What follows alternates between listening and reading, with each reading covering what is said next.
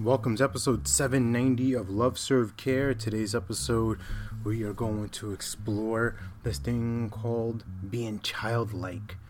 Now, this is not to be confused with being childish. And what I what inspired this episode was yesterday's happenings with me and Sarah, our 13th wedding anniversary, our 17th year together as a couple. So, yay, go us, woohoo, yay and it's awesome. It's a beautiful thing. It's one of the most challenging things in the world to be in a relationship with somebody else, and also one of the most rewarding and amazing things, unspeakable, unexplainable things, you know, to be in love with someone. And I, I stress that to be in love with her is my greatest honor, and to create these beautiful lives that are our kids and everything else that has happened in our world is a result of us working with each other, working for each other, and working as a team.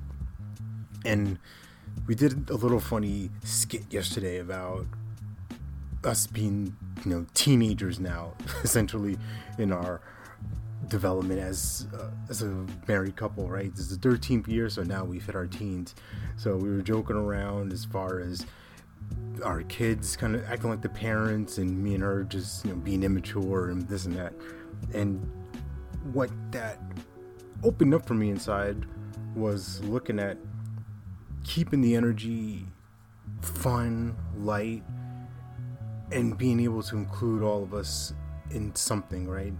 It's a, it's a family affair, it's a whole family project, and it's a far cry from what my feelings were growing up.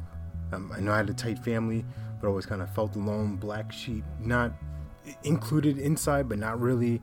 Just kind of always on the outside, not quite in step with everybody else, not on the same track, but that's fine. And it's so fun to have that opportunity with with Sarah the kids.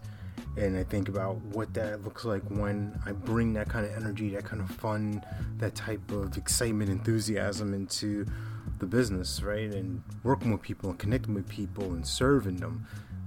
That's where the game of coaching really kicks in when it's not this heavy thing where it's not a I didn't get it my way and this thing isn't working and and people don't want to buy and whatever other reasons you may create for lack of success or lack of fulfillment.